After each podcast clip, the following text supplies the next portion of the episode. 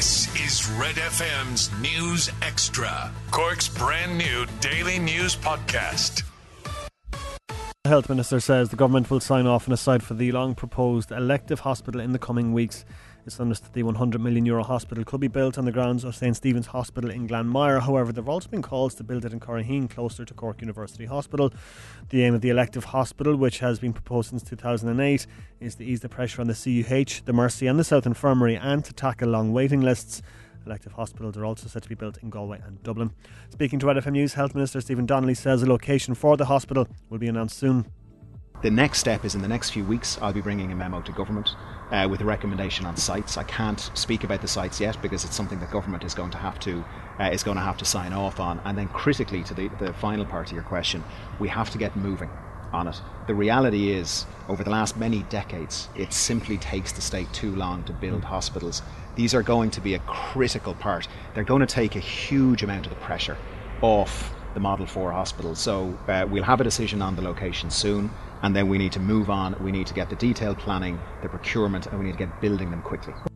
Lisa Smith has been found guilty of being a member of ISIS. Earlier, the former Irish soldier was cleared of a charge of financing terrorism through an attempted Western Union transfer in 2015.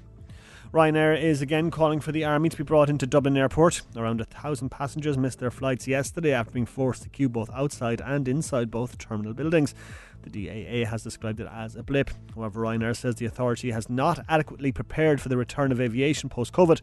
And CEO Eddie Wilson says calling in the army will resolve the problems. Michael O'Leary was on recently talking about the army and it was poo pooed. We need the army there. They're all, uh, the army are already security, they've already got security clearance and have additional bodies on the ground, either for queuing or for pat down uh, at security points, and they can get through a course much, much quicker. And it's visible as well. The DUP has labelled today's meeting of MLAs at the Stormont Assembly a stunt. Once again, an attempt to be made to elect a speaker.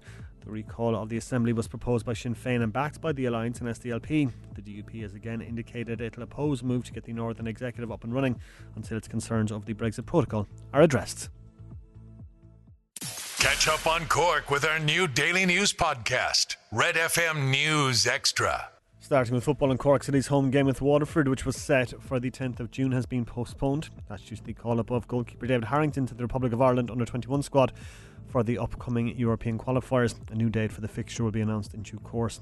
The league takes its mid season break this week. Harrington told Red FM Sport the break is coming at the right time for the City squad.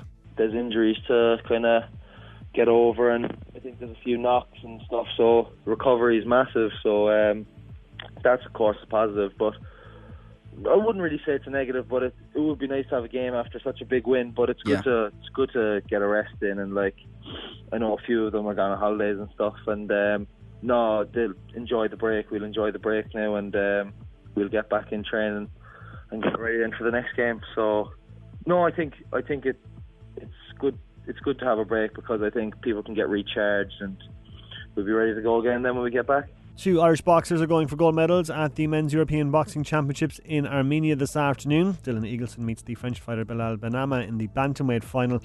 Middleweight Gabriel Dawson goes up against England's Lewis Richardson in their final bout. Both men due in the ring this afternoon.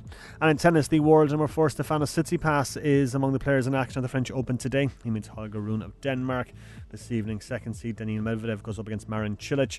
And in the women's singles top seed, Iga Swiatek is taking on Zheng Qinwen of China in the fourth round. And that's the sport with Colgan's Toyota. Don't forget to like and subscribe to get Red FM's News Extra daily.